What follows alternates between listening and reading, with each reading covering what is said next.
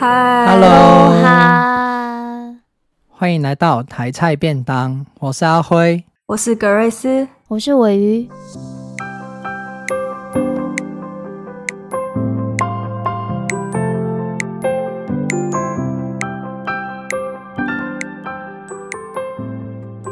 那我们今天是第三季的第一集，耶！终于，我怎么觉得真的没有放到暑假感觉？呃，就刚好我们休息的时候，也就是持续进行了灵魂携手的活动，然后也有发小单元。嗯嗯，没错，其实也 OK 啦，小小偷只能小小偷闲，对不对？其实我们很很勤哎、欸，不勤不行啊，阿辉，就是排的 排的，怕大家忘记我们。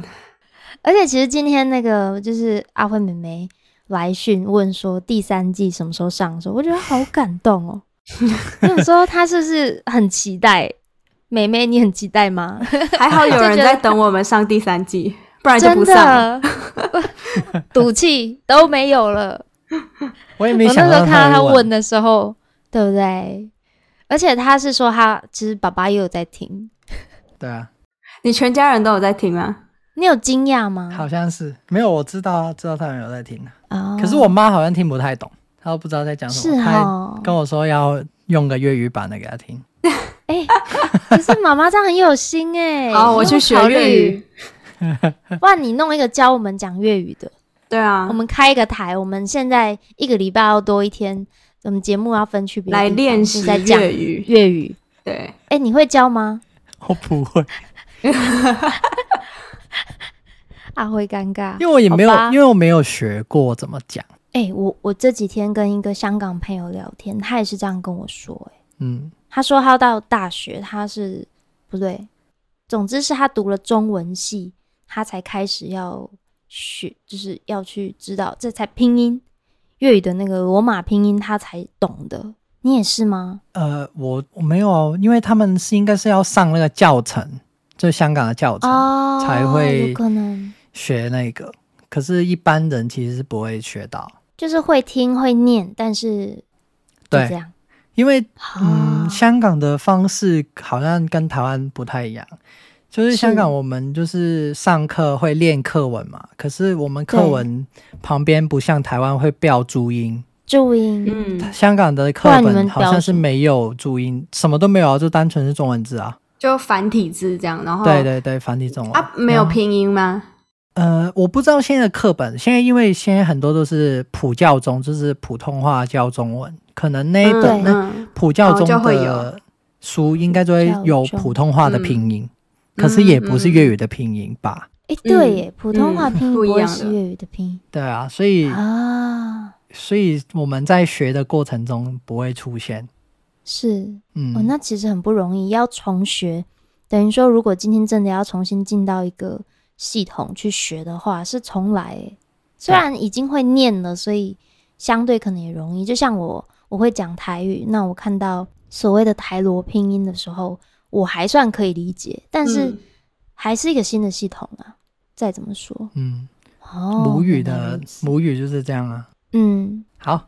那好，那我们今天我们有讲到，我们第三季是以一个关键字的方式来进行嘛，对不对？嗯嗯，算是一个包装。好，那今天我们举了什么关键字呢？呃，今天我要举的是抗争。哇，好，抗争很强，怎么办？哇，嗯、好有力道，好有力道，呃，适合我，很不像你，对对对，对很不像，很不像我会讲抗争，感觉你应该是 hashtag 关怀之类。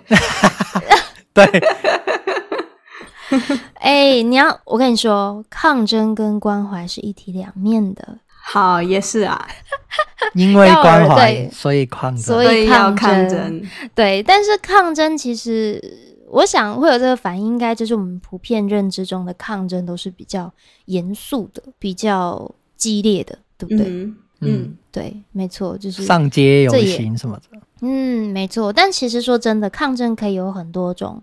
形式它程度也不一样，只要有不公平的地方，就会有抗争。嗯，那我我想这个抗争在从文学史，不要说从文学史，从历史，就是台湾的历史来看，抗争一直都有吧，到现在应该还是有吧。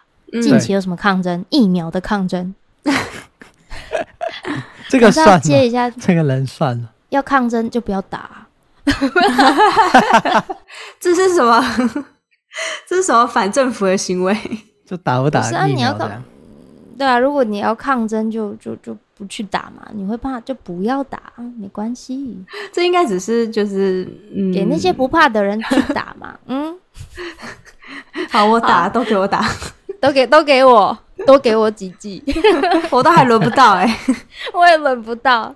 好啦，对，所以我只是突然想不到近期有什么好抗争的，是我们过得太爽，所以。没有什么好抗争的、啊，因为都锁起来啊。香港吧，啊、香港比较多，近近期比较多抗争。你要拉到那边去吗？没有，我是说，就是阿辉抖抖。香港很多。没有啦，举例来说，香港好，我们可以讲台湾的。回来了，没有啦。其实应该是忙着疫情，忙着顾疫情，所以有些东西、有些事件先不抗争。嗯，我想应该是这样子。对，那从历史上来看，其实打从好了，我就不，我就跳比较远，我从日治时期开始讲。从日治时期，国民政府来台，一直到解严之后，其实每个时期台湾人有过的抗争的那些性质都不太一样。嗯。提到抗争，你们对台湾，如果在台湾要讲抗争，你们会有什么印象比较深刻的事件吗？印象深刻，我我感觉，呃，我不会说就是印象深刻一个单纯事件，不过好像每次的抗争很常会跟就是社会底层或者是一些政治关系有所连接。是，我是学运吧？嗯，学运也是，哦、对对，学运的时候你们在哪里？你是说这句话怎么感觉像在呛人？就是太小。你是说你们在哪里？为什么没有出现在？没有没有这个意思。你说什么时候的学运？呃，最近一次的哦。太阳花之类的吗？好，太阳花我还在高中。对，嗯，所以阿辉那时候也还不在台湾呢。哎，对，在不在？在还不在？不在吧？你在？格瑞斯是高中几年级？高三。对，高三。哦，那你那你可能嗯。刚来不久，对，其实那时候真的没有不不太知道是什么，可以理解啦。因为就是虽然上街这件事常常有，但是毕竟跟自己没有完全感觉没有完全就是相关，所以毕竟还是会有一个距离。嗯、那其实就社会社会运动来讲，可能我们会看到性别平权的抗争啦，环境议题的抗争啊，又或者是。劳动权益的抗争，所以其实就跟刚刚 Grace 有提到，通常都会有一个群体，或许那个群体不见得是所谓的底层，但一定它可能是相对弱势的一个群体。嗯，那回到文学的面向哦，你们觉得如果可以抗争，嗯，应该是说，好，我重问哦，为什么要以文学的方式来进行抗争呢？有什么好处吗？我觉得文学有一很大的一部分是用来嗯宣传的，就是它它不一定说去，它就是去宣传一个概念，然后一个意，甚至是一个意识形态。像之前的政治小说啊，或者是甚至是反共小说，那时候其实里面埋藏了很多的不同国家的意识形态在里面。对，那那个是。不是那种身体上的那种抗争，而是比较偏向是心理上的抗争，这样子。嗯、我觉得这也是，嗯、我觉得这是也是抗争之中很重要的一环嘛。因为你不一你要有就是说动人心的一个故事，你才能让人家真的上街头去抗争。对，是现在来说的话，文学可能会有更多的延伸了吧？就是就是他出了一本书，他不单从、嗯、一直讲到。它不单纯 是一本书，它可以延伸成很多啊、呃、不同的媒体，譬如说，嗯呃电视剧啊、电影啊，或是一些别的媒材，然后让那个话题一直延续下去。哦，这个我们后面可以稍微聊一下，其实是蛮有意思的。嗯、好，所以谢谢刚，哎，谢谢太白痴吧，谢 谢 刚刚的主持人。哎呦，好啦，就是刚刚格瑞斯跟阿辉的分享，我觉得呃都还蛮有意思的。因为其实文学它就是一个相对比较软的力量吧，说故事真的很重要。因为嗯，就算啦，就算最终并不是真的要让大家身体力行上街头，但是有一些意识形态，有一些关心，好比说我们我们如何关心跟我们不同属于不同群体的那些人，这些这样的一个想法，其实你如果活在日常，你没有碰到那些人，你没有被触动的话，其实我们应该不会有感吧？嗯，就是当那些上街的人，简单来说啊，我们用一个比较实际的，就实际面来看，今天有一场。抗争游行，可是如果你跟有那一场游行的诉求、身份，或是你身边没有完全没有相关的朋友，你的家人甚至也可能不认同，跟那一点关系都没有，你会去吗？应该很真的很难，很难。对啊，我们不会去花时间，没有关系嘛，对不对？那当然不是说没有关系就表现冷漠，只是当没有那么多连接的时候。我们也很难花时间、有意愿去深入去注意特定的一些议题，这样子。嗯，所以在这个面向上，文学它扮演的就是一个相对就不不是那种说教的角色，不是说你一定要怎样怎样，然后你一定要爱谁谁谁，就是关心哪个群体、什么世界，你一定要爱地球，并不是这样子。他他会用一个比较不一样的。呃，透过文学方式，可能是不同的视角啦，不同的媒介，可能有视觉的、音效的，去呈现出，去让你有共感的机会啦。简单来说就是这样子。哎、嗯欸，我突然想到，我们在第二季的时候有一本小说叫《絮絮》，其实那本小说它的背景就是用那个性别性别平权对平权运动的去、嗯、去书写嘛。其实那那一本就是很好讲，就是说，呃。他可以看到那个小人物在那个大时代底下，就是有有一些有有某部分的人，或是关于那场运动的人，他到底在那那那个运动下面做了什么？这个透过文学可以让大家看得到他们。如果没有文学的话，根本可能他是没有记录的，没有没有留下任何一点痕迹在这个大时代底下。所以在透过那样的文学。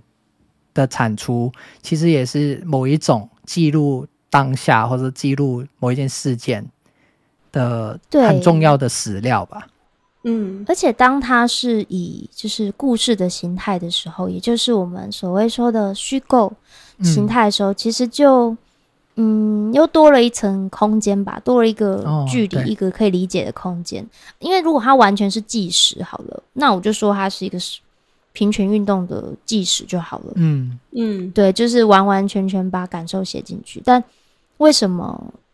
嗯，为什么？就是回到阿辉刚刚说的那本絮絮哦，或许他真的可以呼应某些人的心情，嗯，也或许他对于某些人来讲是纪实，但通常嗯不会是那样嘛。通常可能就是我的生活出现了什么，我把他们全部都在一起打散，然后。分给各个主角之类的，写成各种不一样的故事。那也就是这样，其实它的一个呃诠释的空间也相对比较大。那我觉得作为记录来讲，因为记录常常有时候会是，如果是以记录，有时候会变得好像比较相对比较乏味，报道或记录，你们会这么觉得吗？就看到报道什么时候就觉得有距离吧？嗯，我会觉得沉重哎、欸。哦，就会有一种好像要用一个很客观的方式去看，然后要要很震惊的去分析这件事情的感觉。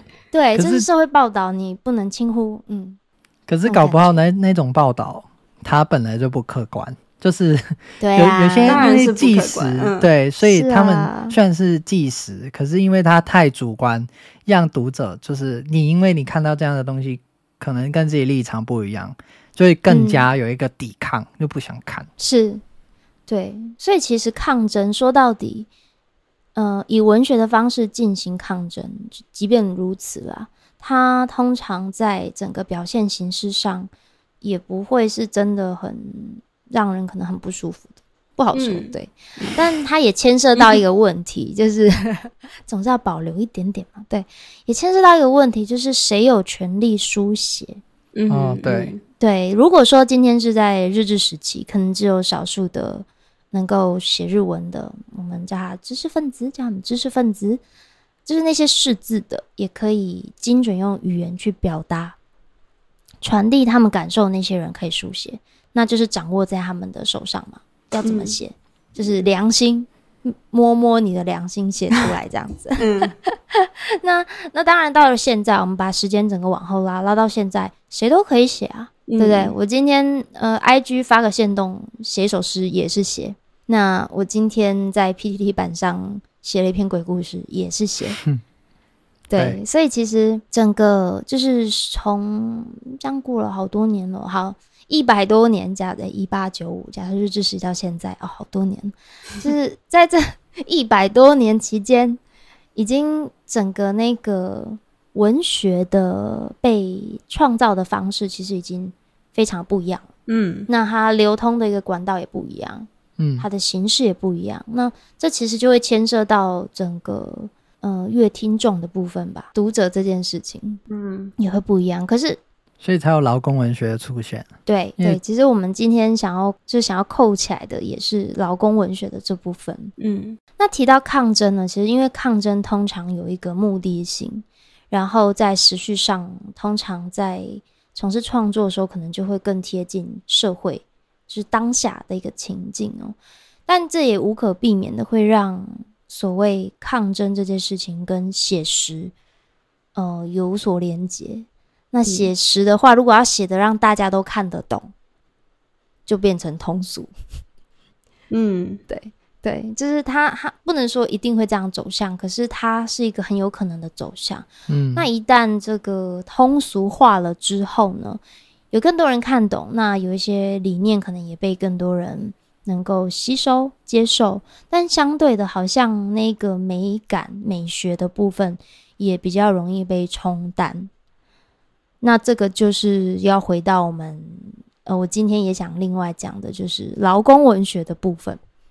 嗯，因为一般在提到，如果我们以 hashtag 呃争呃 hashtag 抗争来讲的话，常常呃以我自己，我就会想到劳工的抗争。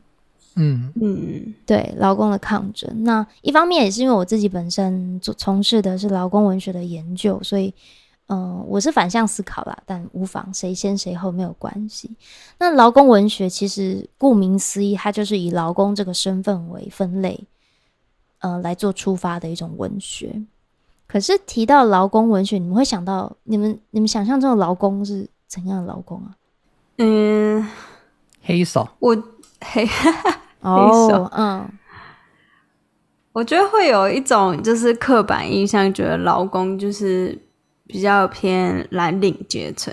可是不过，因为现在职业就是跟以前职业发展跟以前已经很不一样了，产业也在转型。所以劳工不再只是局限为就是蓝领阶级或者是某一个特定的社会阶层，而反而比较变相走为是非资方的，就叫做劳工的那种感觉。所以其实那个 Uber Eats 的外送员，他们也是劳工，嗯、也是劳工，对，嗯、也是。然后摊贩就是小摊贩，嗯，可能也会是劳工，对不对？老师也是劳工。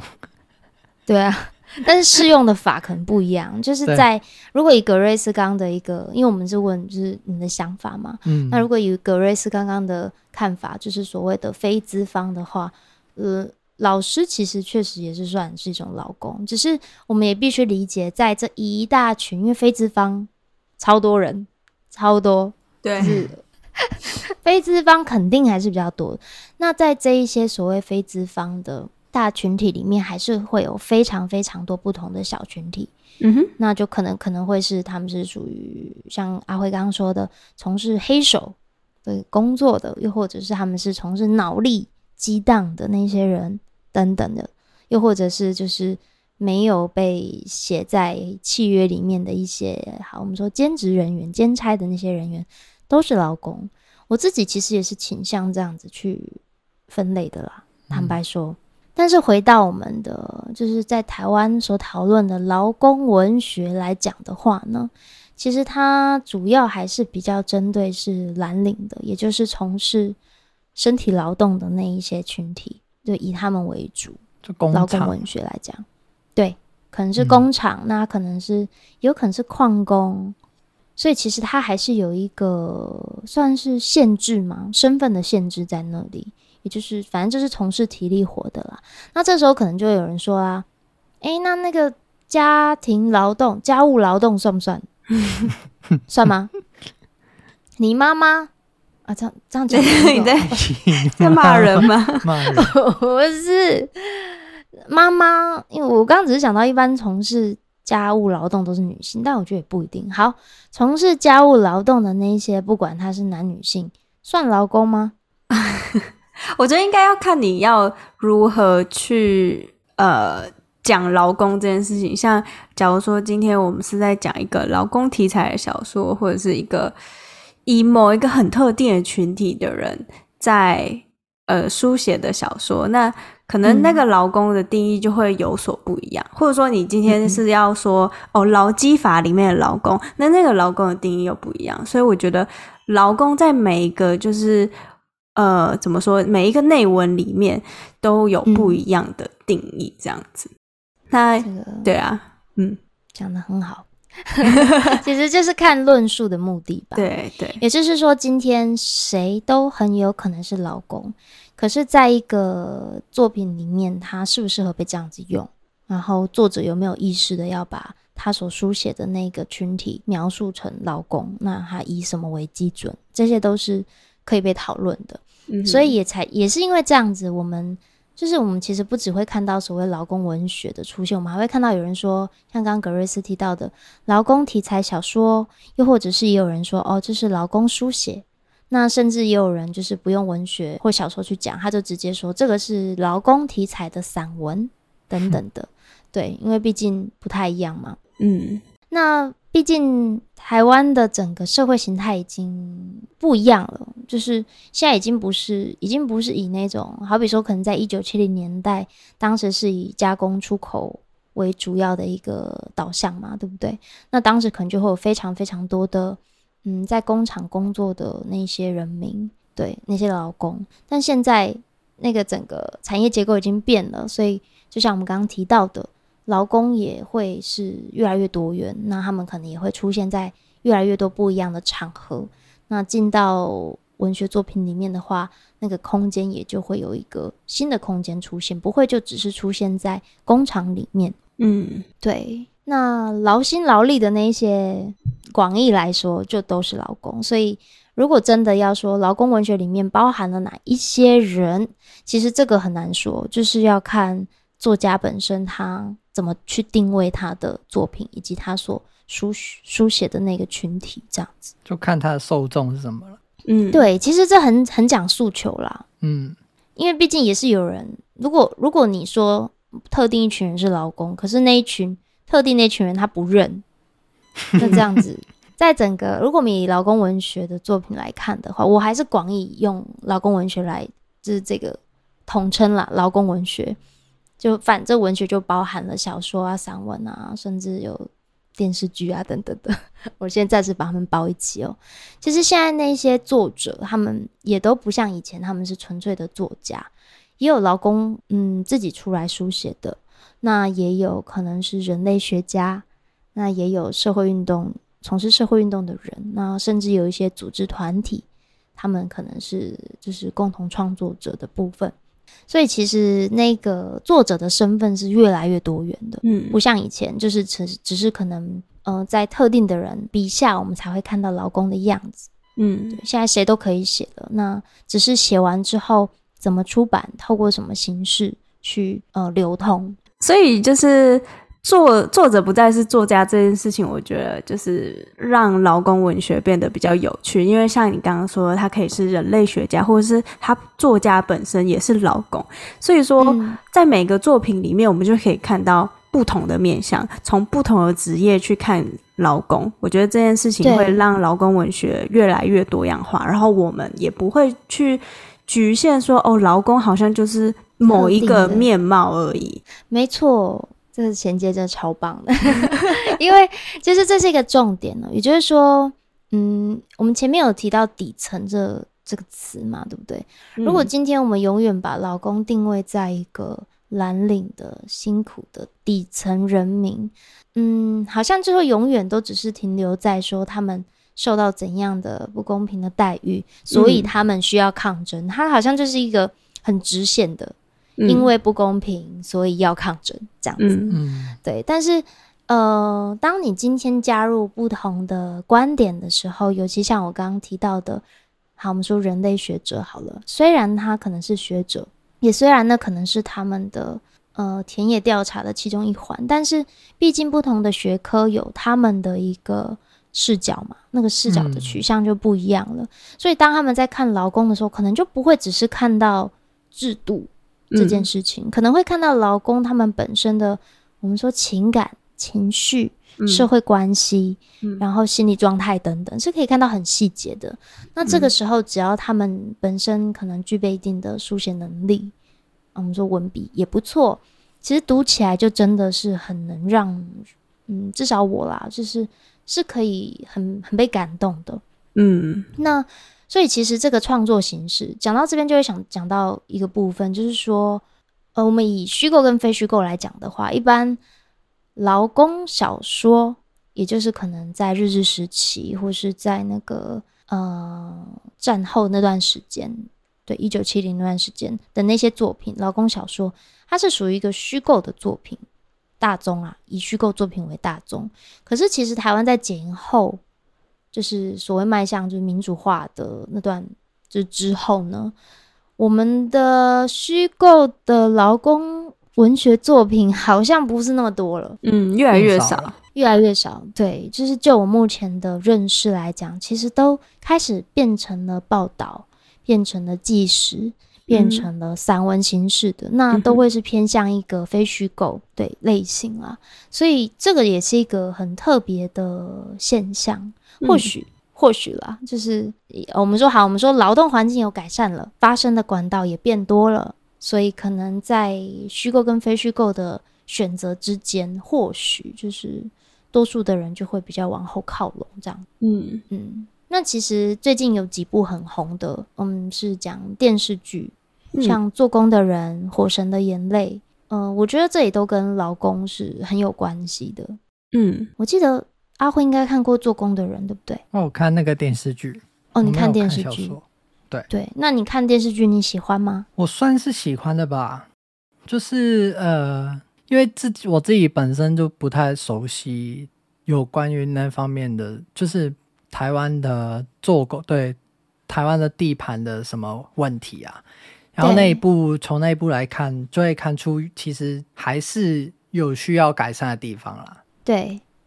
那对你来说，你会觉得，就以电视剧哦，我们在讲的是二零二零年的做工的人的电视剧，你会觉得它的抗争性是抗争的力道很强吗？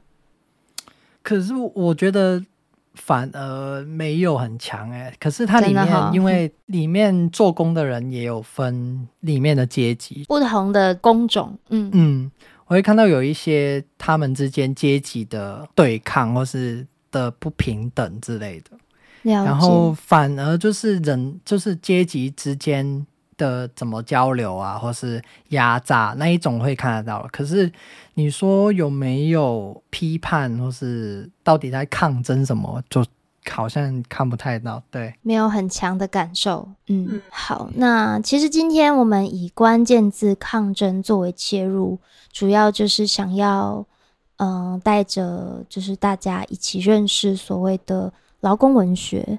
那但是透过我们刚刚的讨论，我们也可以大概有一个概念，也就是说，在不同时期的一个劳工文学的面貌是不太一样的，甚至这个劳工文学的这个用语，也就是说，呃，这个定义的部分，其实也会随着呃书写的人或者甚至是研究者。随着时代的一个演进而有不一样。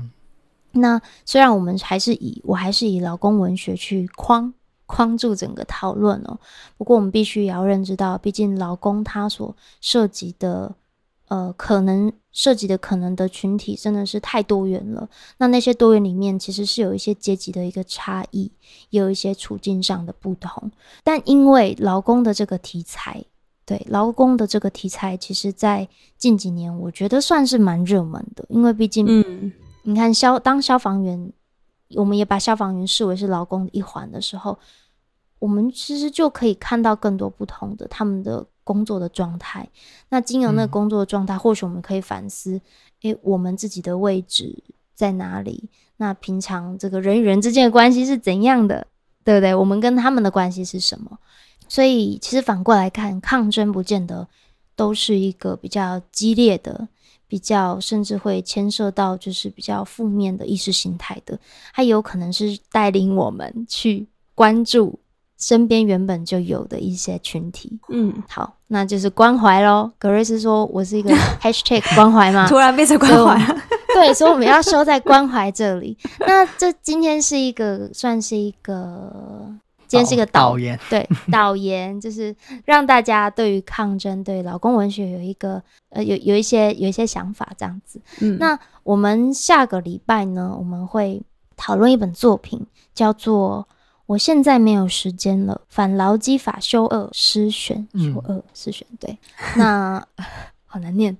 好，那这部作品其实是我。嗯，比较后期接触到的一本诗选啦。嗯，那因为诗比较好谈，也比较好读。虽然它不是一个很典型，对我来说不是一个很典型的劳工文学作品，但我希望跟你们讨论这部作品。那这就是先预告一下这样子。我刚才有稍微翻了一些，就是蛮好看的。哦，真的吗？我觉得童话那一篇最好，就是我也蛮喜欢的。对对，好，短短那我们、嗯、我们会尽量看有没有办法大让大家一起读到。嗯，对对，嗯，好，好。那今天真的是很不容易，谢谢你们听我讲这些，跟我陪，也谢谢你们陪我聊这些。因为其实说真的，呃，为了这一集也是蛮焦虑的啦，但没关系。嗯，呃，简单新挑战，新挑战哦，好难。这论文还没写完就要讲这个哦，对，没没关系，之后就换我们了。我们也要开始准备我们的关键字啊，也是啦。好，那今天先聊到这边，我们下次再一起吃饭。所以下集就是讲刚刚说的那本，我现在没有时间了，反劳基法修二诗选。好，好，好。那节目放在哪些平台呢？Apple Podcasts、Spotify、SoundOn、Google Podcasts、YouTube、KKBox 和 Listen Notes。记得追踪我们 IG 台菜便当。对，然后去那个 Apple Podcast 要按订阅，五颗星，留个言，我们也会很开心的。好，没错。那我们下次见喽，拜拜，拜拜。